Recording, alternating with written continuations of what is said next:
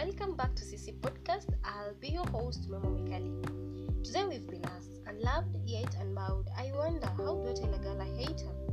CC often gets questions about how to confess love, but rarely how to confess hate. If this girl you hate is someone who you're stuck with, a family member or a co-worker, I don't recommend telling her that you hate her. A more constructive approach would be to gently point out some of her behaviors that really bothers you and ask her if she could work on changing them. On the other hand, if this girl is someone you simply want out of your life, then you could tell her that being around her makes you very unhappy and that you would appreciate if she could contact you less or not at all. If she keeps on bothering you, you could tell her that you hate her and hopefully she will finally get the message. Keep it CC101. Until next time, I've been your host,